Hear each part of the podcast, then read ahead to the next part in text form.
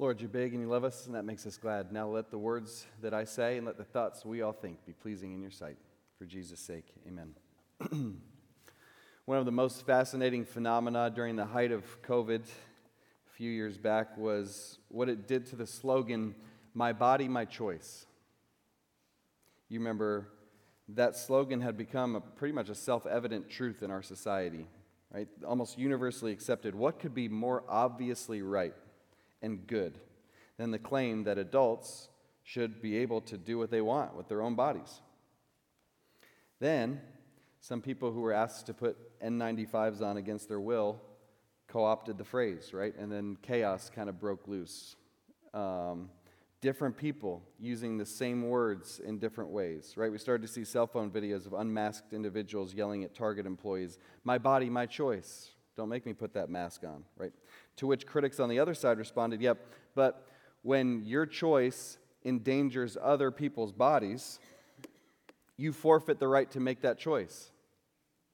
To which some of these folks over here then said, Let me get this straight. So if my choice about my body endangers another body, that should no longer just be my choice? And as that argument was exposing both sides for their hypocrisy and being willing to use that slogan when convenient but discard it when inconvenient, it had to raised a question for at least some who were paying attention.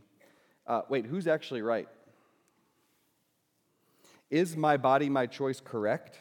Or should we be willing to submit our choices about our bodies to some authority outside ourselves? Now, this one touches a nerve, right? So, there's quite possibly no more deeply held doctrine in our world than I am my own person. Most of us learned it young in songs and movies and magazines. You do you. And especially with our bodies, right? Most of us instinctively experience anger. Maybe even in your body, you feel anger when you hear about somebody attempting to dictate what happens to another person's body. We feel deeply that that is wrong. The government better not tell me what I have to do with my body.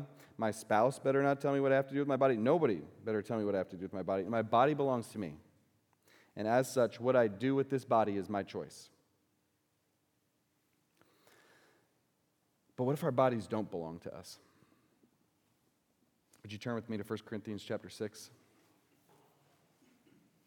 1 Corinthians chapter 6, starting with verse 9.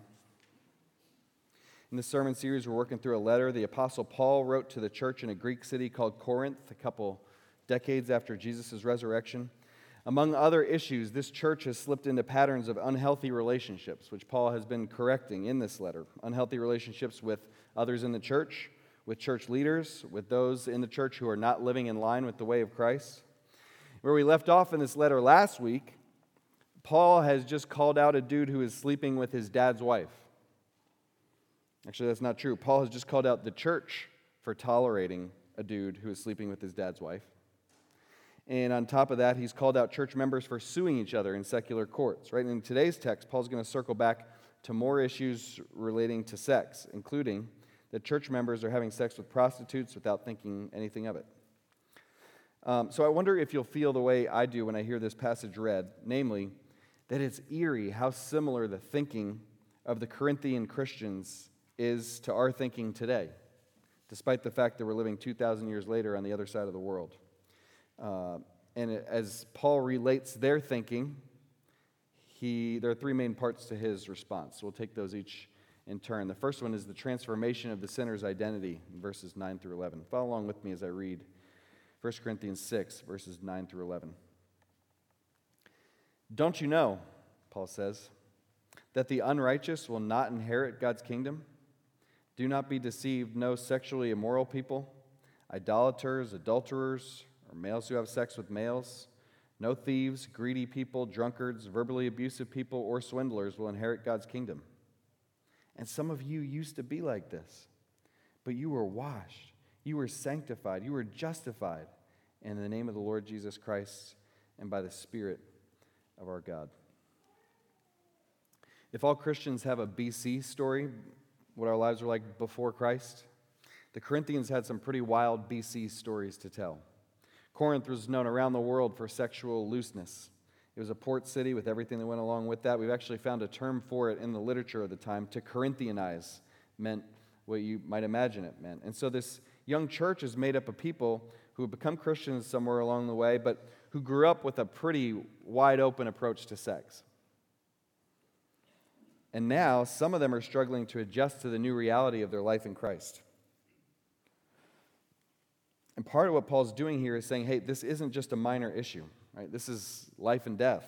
Quite literally, inheritance in God's kingdom is on the line. And these 10 behaviors that I'm about to list jeopardize that inheritance. And we'll look at that list in a moment. But did you catch how he adds emphasis with these two prompts? He says, Don't you know, and do not be deceived. Those are both repeated phrases Paul uses when he wants to emphasize something. And they're here because it's so easy for us even to be deceived on this to imagine that living this way is no big deal and it will carry no long term consequences. Now, clarification Do we all sin? Yes, absolutely. Is there any sin on this list that we're about to look at that a Christian is above committing? No, right? Any of us could slip into any of these.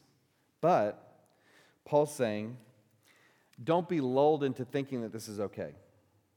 Nobody who persistently lives in these ways as a lifestyle, such that they are characterized by any of the items on this list, zero of those people will end up with an inheritance in God's kingdom.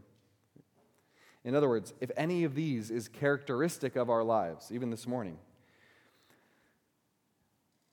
we need to turn, or else we won't have any, any inheritance in the kingdom because we won't fit through the Jesus shaped gate at the only entry point right? So let's, let's dig into this list a little bit, though, so we get it. So if you remember last week, in chapter 5, verse 11, Paul said, I wrote to you not to associate with anyone, and he gives this list who claims to be a brother or sister and is sexually immoral or greedy, an idolater or verbally abusive, a drunkard or a swindler.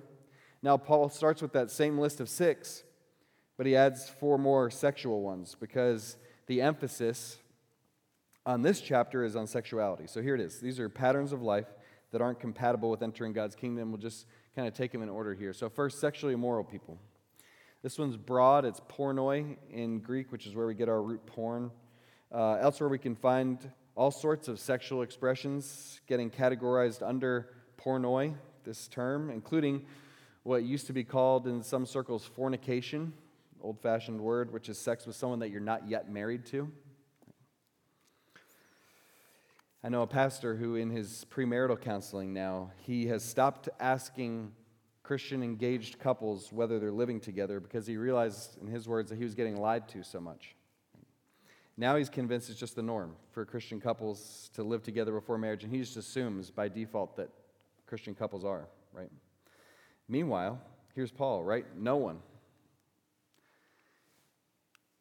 who, as a settled pattern of life, sleeps with his girlfriend before marriage will inherit God's kingdom. Neither will idolaters. Idolaters, they relate to someone or something in such a way that a human's only meant to relate to God, put something in God's place that only, where only God should be. Adulterers, this is a subset of that earlier term pornoi that specifically refers to a married person engaging in sexual activity with someone who's not their spouse, right? That one's still not super controversial in our day. Most people don't think it's okay to cheat on a spouse. spouse. This one's much more controversial, though. Males who have sex with males, right? You may have a different translation. This is the CSB's attempt to use one term to translate what are two Greek terms in the passage. It would have been understood as referring to what we might call the active and passive partners in a sexual relationship between two males. Um, so the CSB translators chose to combine the two words in the one phrase, males who have sex with males, if that makes sense. A helpful aspect of this translation is that it clarifies hey, this doesn't refer to what attractions someone might have, whether they're attracted to the same sex. This has everything to do with how someone acts on their attractions. And that's extremely significant because there was a time in recent history in which this idea got invented in our world called sexual orientation. As though people have these fixed identities, right? Some are exclusively oriented toward the same sex. They started being called homosexuals. Some are exclusively oriented toward the opposite sex. They started being called heterosexuals. And it seems some are oriented in both ways. They started be, being called bisexuals. Nobody was thinking along those lines in Paul's day, though. There was no such thing as the word heterosexual until the 1860s.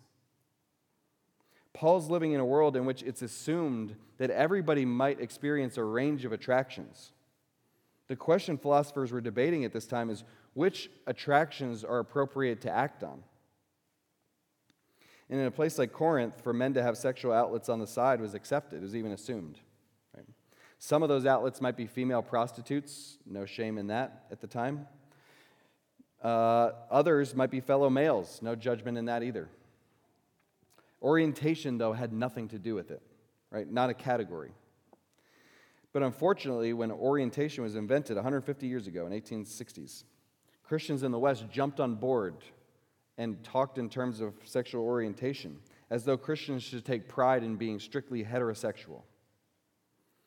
And of course, now that creates an unnecessary problem for, say, the young man who finds himself sometimes curious about other men or the young woman who finds another woman very attractive. Now that young person's mind starts racing with a whole set of questions that, that a person never would have asked in Paul's day. Like, does this mean I'm gay? In Paul's Corinth, it would have been like, of course, everybody's going to find a variety of people attractive. What's the big deal? See the difference? And it's so tragic that the church bought this sub biblical and now increasingly discredited idea of orientation because for one thing, it has caused a ton of unnecessary hurt. The narrative, and in some cases, this is a fair criticism of the church, has become hey, Christians don't just, Christians don't just have a problem with my behavior, they hate who I am. They condemn me for aspects of my core identity that are out of my control. We don't want to be those sorts of people. That's awful, right? But it's doubly tragic because that's never what Paul meant. And it's just not true, right? It was never true. Even now, t- today, even the most progressive secular scholars on sexuality are acknowledging orientation is not fixed over time. That, that many people report shifts in their orientation or their attractions over the course of their lives. If you look up uh, the name Lisa Diamond as one example, sociologist, really well known, I think she's at Stanford, her studies are clear. Many of us should expect and not be threatened by the fact that over various seasons of our lives, we may find ourselves attracted pretty heavily toward the opposite sex, and another season toward one or more individuals of the same sex. It's a spectrum. So, for Paul and for any number of faithful Christians today who experience significant attraction to people of the same sex, it's, it's yeah. I mean, heterosexual people are attracted to people who aren't their spouses. I may be attracted to some members of my same sex. Okay. No matter who I'm attracted to, that's not the question. The question is, which attractions are appropriate to cultivate and to act on. And from the beginning, Old Testament and New, same sex attractions have not been appropriate for God's people to act on. Because the Bible's teaching is that sex was created as an expression of mutual enjoyment across difference in the context of a covenant, such that it serves as a metaphor hinting at the relationship between Christ and his church. More on that in a moment. Let's finish this list, though. Thieves, including those who take things in secret. Greedy people, those for whom what I presently have is never enough. Drunkards, the Bible uh, doesn't condemn all alcohol consumption. Jesus drank wine, but if we're drunk, we're in sin, according to both the Old and New Testaments. And if we regularly get drunk as a settled pattern, we shouldn't expect to inherit the kingdom verbally abusive people, no matter what has come to be thought of as normal in some marriages or some workplaces, using our words to denigrate others made in the image of God has no place in God's kingdom. And swindlers who forcibly steal from others, they won't inherit. So that's the list. Now, for some of us, a list like this brings up memories of street preachers on our college campuses holding up signs that says, God hates and then a list that kind of looked a lot like this. And so we're like, come on, Paul. Lighten up. This isn't the heart of Christ. But while I don't think Paul would have been one of those street preachers with flames on his poster board shouting at people with a megaphone, and while Paul doesn't say God hates those people, he isn't interested in lightening up about this. He loves the recipients of this letter too much. He knows this isn't, a, hey, you'll get a bigger mansion in heaven if you don't do these things type of issue. This is a, you won't be permitted entry if you do these things kind of issue. How can that be, though? Like, hasn't, hasn't North Suburban Church taught that entry to the kingdom is predicated solely on God's grace received by faith, not by what we do? I hope that if you're here for any length of time, we'll answer that question with a resounding yes. Grace alone saves, not any good that any of us could do, right? But while grace alone saves, we've said it many times, the grace that saves is never alone. If the grace of God has been truly received by an individual, it will always result in life transformation. Right? Not perfection. True Christians can and do mess up really bad. But when sin is characteristic of us, as a lifestyle, as a defining feature of life that we have comfortably settled into, that's evidence that we may never have received that grace through faith in the first place. That maybe we haven't actually trusted in Christ like we thought we had. We're still actually trusting ourselves calling our own shots. Now, I imagine some might have a problem with what we've just read that sits a step back from all that we've said so far. Namely, why does the Apostle Paul get to talk like this? Why does even God, why, why should anybody outside myself dictate my sexual expression? And that's such an important question. It's going to be answered later in this, in this text, so hang with us till we get there in a few minutes. But for now, check this out. The point of these verses that we've read is not gloom and doom. Um, it's, it's, it's not gay bashing, it's not anybody bashing, right? Look at this glorious sentence. Some of you used to be like this.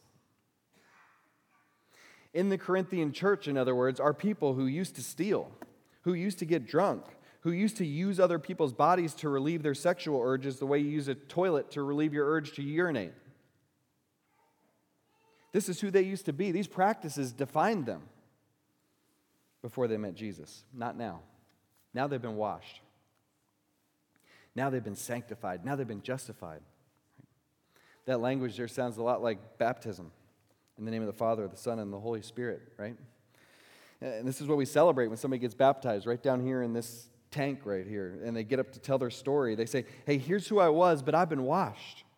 The old is gone, the new has come. And so Paul's fundamental argument in this section is like, hey, Corinthians, the truest thing about your identity is that you are a washed group of people, a bunch of sanctified saints, justified. It means you have been cleared of all wrongdoing in, in, in, before God. And given that's who you now are, why again are you going back to living the way you used to live back before you were transformed? Be who you already are. Let your life align with what God already says about you. So, question as we zoom out again on this list uh, up here do any of these describe us?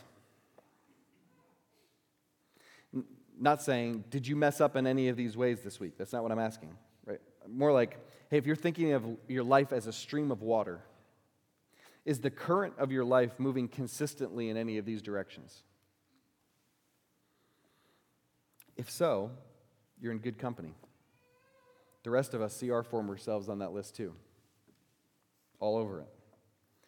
But no matter what patterns may characterize your life today, there's another way available. The river can change course. There's a fullness of humanity and joy and flourishing out there for you to experience in Christ. And none of us are too far gone. God's grace is way bigger than even all of our most egregious sin, if you haven't ever experienced being washed from those sins, that can happen today. You just ask Him to do it. Lord, wash me, make me holy, clear my record of guilt, and let me inherit a place in your kingdom. I want that inheritance. And He'll do it. And He'll change your heart in such a way that not only do you have a new relationship with Him in a positive sense, you have a new relationship toward your old sin. It doesn't have the hold on you that it used to have. Anybody experience that? Amen. Second, clarification of the body's purpose. It's going to be a little longer sermon. Sorry. We got some things to clarify and nuance today. Um, we get some insights here in these verses into some of the arguments the Corinthians were willing to make to justify their choices. That's why you'll see in, in most translations, you'll see parts of this next section in quotes. Those are the parts that the Corinthians were saying. So follow along with me as I read verses 12 to 17. Everything is permissible for me, the Corinthians say. Paul says back, but not everything's beneficial. Everything is permissible for me, but I will not be mastered by anything. Food is for the stomach, and the stomach for food. And God will do away with both of them. However, the body is not for sexual immorality, but for the Lord, and the Lord for the body. God raised up the Lord and will also raise us up by his power. Don't you know that your bodies are a part of Christ's body? So, should I take a part of Christ's body and make it part of a prostitute? Absolutely not. Don't you know that anyone joined to a prostitute is one body with her? For Scripture says the two will become one flesh. But anyone joined to the Lord is one spirit with him. So it seems that one argument the Corinthians are making is this one everything is permissible for me. Paul doesn't respond with a theological argument refuting that. Probably because there's a sense in which it's true, right? We're not under the law in the way that God's people were under the law before Christ. Yet, Paul does correct the slogan by pointing out here hey, the standard for a Christian isn't how much am I able to get away with without consequence? Rather, there are at least two factors that ought to give shape to our very real freedom in Christ. One, that not everything is beneficial. So I need to ask myself, what is beneficial? Anything short of that misses the mark, which is why the dating couple asking how far is too far is asking the wrong question. The better question is how God honoring can this dating relationship be? It's not how close can we get to the edge of the cliff before we fall off, but rather how much good can we do for God's glory? And there's another good question to ask besides what's beneficial. Well, what could potentially take mastery over you? Right? Sure, it might be permissible, but the Christian is to be mastered only by Christ. All rival masters are off limits. So as soon as I'm mastered by anything, even if it's a good thing, to where it starts making demands of me and now I'm taking orders from it, now I'm in slavery again. And no matter how much I try to justify my actions by saying, hey, there's freedom in Christ, so I can live how I want, if, if my so called freedom is putting me back in chains to the very things that Christ freed me from in the first place, I've got the wrong idea of freedom.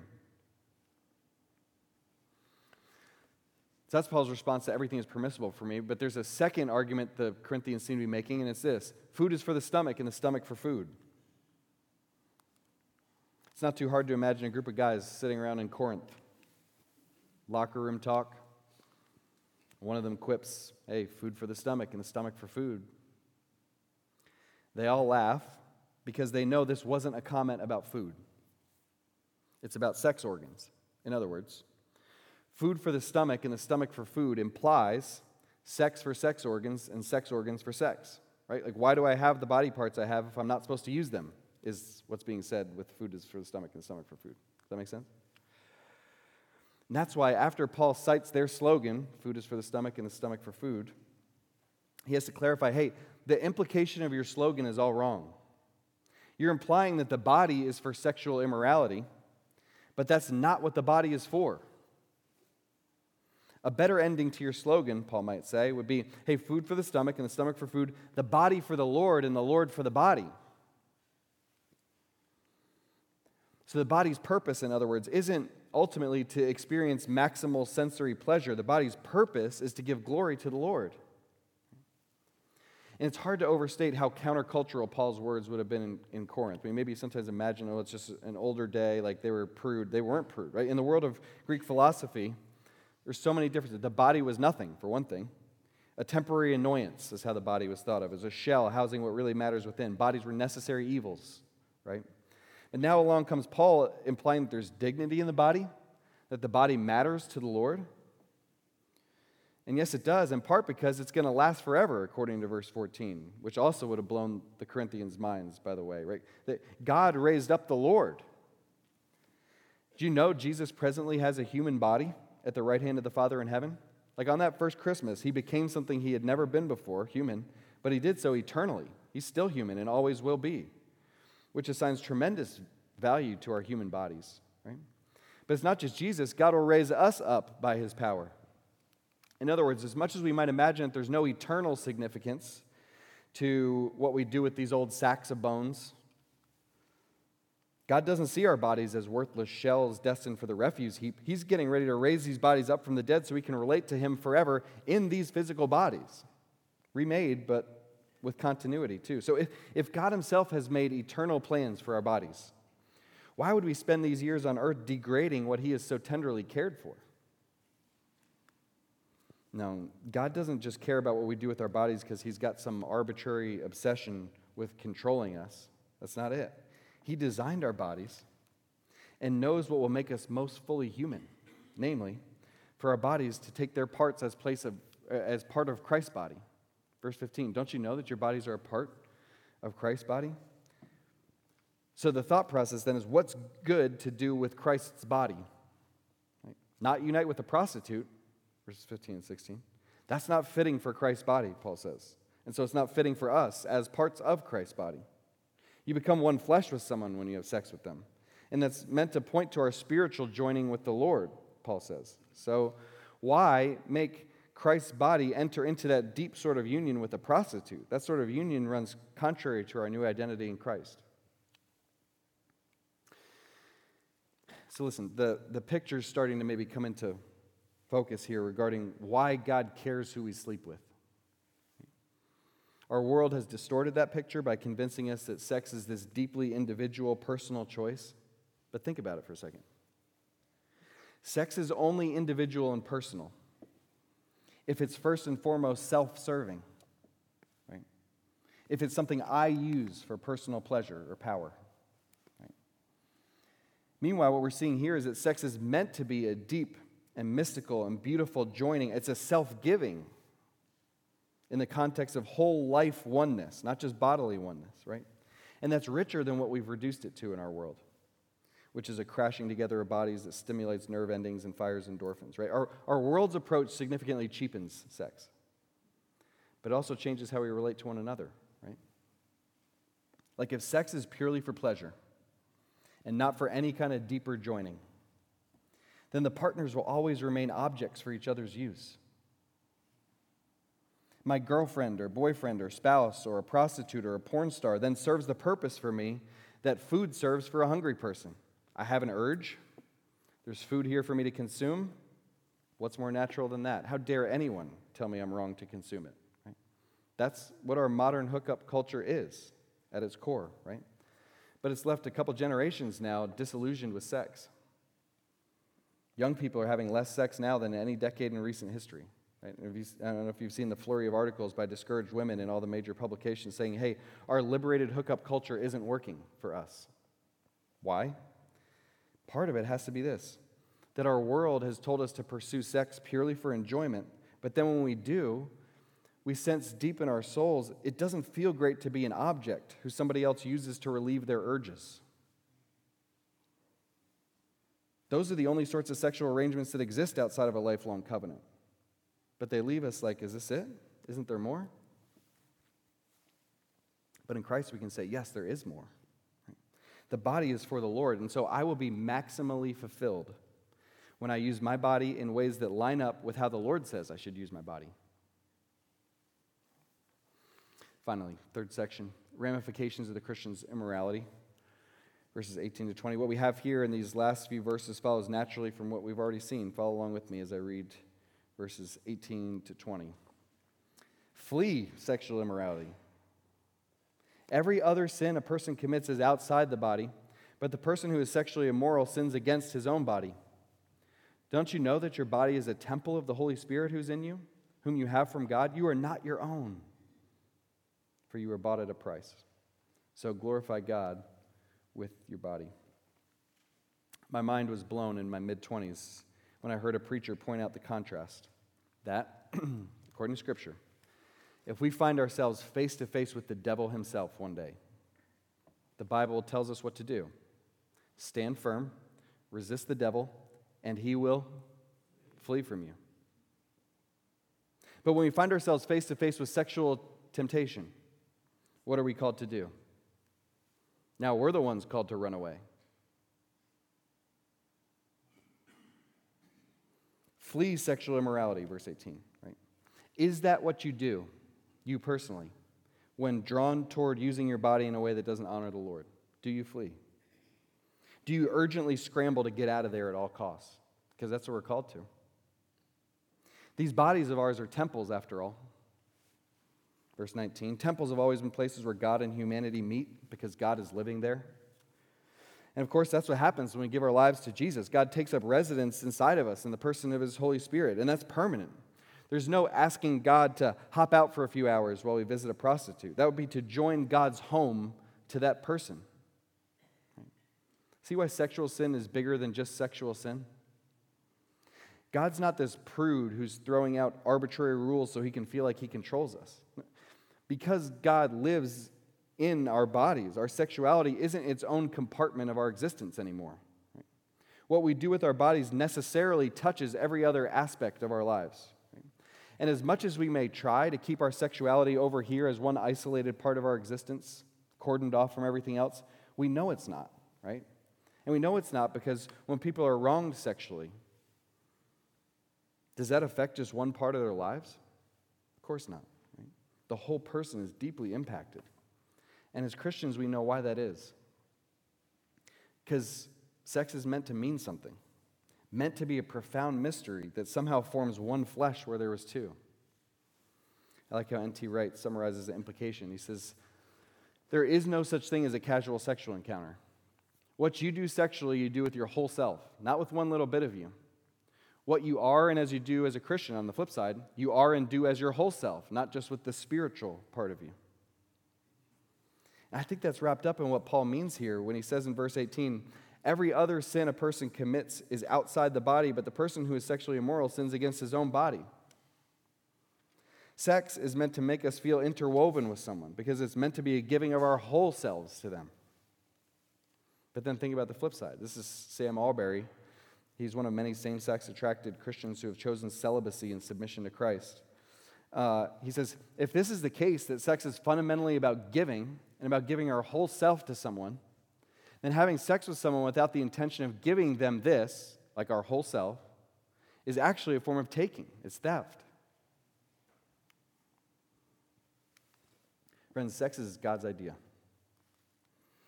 And He endowed it with significance independently of whether you and I acknowledge that significance or not. He knows what way of living will make us most fully human because He designed us. And that gives Him a claim on us, but His designing of us isn't the only thing that gives Him a claim on us, right? He also bought us with a price. When we were enslaved to sin, enslaved to our own desires, He went to the slave market and paid to set us free by buying us for his own. And what was the price he paid? Well, he had to become human to pay it. The price was his own blood. The God of the universe was willing to go that far to free us from having to take orders to our urges from our urges anymore. And that's why it's so egregious that some Christian pastors and leaders today treat same sex attracted Christians as though they're animals who can't be expected to control their urges. You've heard the argument made by Christians. Well, we can't call it sin for two committed men or two committed women to have sex with each other. What are they supposed to do? Just never have sex with anyone? That's unrealistic. Why are we treating our sisters and brothers as though they're helplessly destined to be enslaved by their urges? Many, many thousands of Christian men and women today, married and unmarried, same sex attracted and opposite sex attracted, are experiencing mastery over their urges by the power of the Holy Spirit. It's hard when your spouse gets paralyzed and, for all intents and purposes, you just became involuntarily celibate. It's hard when you turn 40 and God still hasn't brought you a spouse, and so you are expected by God to be celibate. It's hard when you've prayed to be attracted to just one member of the opposite sex so that you can get married and have a family of your own, but you've only ever been attracted to members of the same sex. Not giving in to our urges is hard. But if Christ's blood isn't powerful enough to free us from slavery to our urges, then why are we wasting our time doing all this on Sunday morning? No, every Christian has a story to tell about how we were enslaved to our urges of some sort until God bought, bought us at a price. But ever since the day He made that purchase, we are no longer our own. I don't belong to me. My sexuality isn't my sexuality at all. My body belongs to another. He calls the shots. And my aim now is to glorify Him, right? To live in such a way that my whole life, including the use of my body, testifies to the fact that God is better than any of my urges. And that's our big idea. It's just taken pretty much verbatim from this last verse. Because we are not our own, let's glorify God with our bodies. Because we are not our own, let's glorify God with our bodies. As it turns out, uh, my body, my choice can't be the rallying cry of the Christian, whether in the context of the abortion debate or the mask or vaccine debate, right? Foundational to the, foundational to the Christian life is the conviction that our bodies aren't our own, but belong to God. And as such, God is the one who calls the shots regarding what we do with our bodies. Right? The follower of Jesus will say, Here, God, when it comes to my sexuality, you take the pen, you write my story. Right? It's not mine to write. And of course, none of us has done that perfectly. Even the couple here this morning, maybe, who were both virgins on their wedding night and have never cheated on each other, none of us is sexually pure. Do you know that? Jesus said that if anyone thinks a lustful thought, they're guilty of sexual sin before God. So we are all sexual sinners in this room. And by the way, even so many of the times that you and I followed the rules in the area of sexuality weren't actually motivated by deep conviction that we belong to God. They're motivated by a I belong to myself mindset. I don't want to get an STD or be hurt or be thought of in a negative light. Even so much of our good in the area of sexuality turns out to be filthy rags. And that's why I think it's not a coincidence that Paul puts the gospel of Jesus' death and resurrection in all three parts of the text we read today. Did you notice that as we were reading? In section one, it was here in verse 11, right? He doesn't say, hey, guys, you used to be slaves to your urges, but now you've turned a corner. Instead, he says, you used to be slaves to these urges, but you are washed, sanctified, justified. See the difference? The washing that we experienced wasn't self serve. The sanctifying, the justifying we experienced wasn't something that we could pull off on our own willpower. Those things can only be done to us, from outside of us. Same with our being raised from the dead. Verse 14, this was in section 2, right? The prerequisite for being raised from the dead is, in the first place, to be dead, right? So, where do we get the idea that us as corpses, which is who we are, could willpower our way toward following God's prescription for our lives? We couldn't. We can't. No, we needed Him to rescue us to breathe new life into our lungs and to empower us to follow his ways. That's what he did for us. It's the only reason we can live differently than we, used to live. In section three, he said, You bought at a price, right? We had been enslaved to this cruel master called sin with no means to escape, no matter how good our intentions, no matter how clever our strategies. Then here, our Lord shows up in the slave market to pay the price, to purchase us for himself, to set us free. Why would we go back to living like slaves again?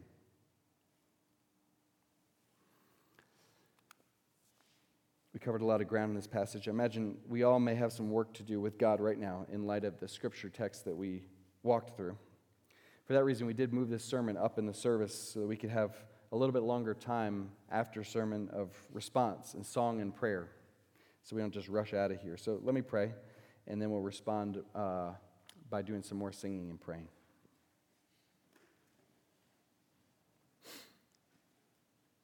Lord, we are not our own. Sometimes even saying those words is, is hard to say because we want to hold on to aspects of our own identity. We want to grip tightly to parts of our lives that we want to keep control over and not give over to you. But God, we remember what it was like when we were enslaved to our urges. It wasn't good. We don't want to go back to that place again. And so, those last remaining vestiges of our hearts that still don't want to surrender to you, that still want to hold aspects of our identity and behavior uh, for our own control, please loosen that grip this morning. Even in the remaining time that we have here, help us to surrender to you fully uh, in such a way that we can give glory to you, to a watching world, by testifying with our lives and with our bodies that you are better than any of our urges. In Jesus' name, amen.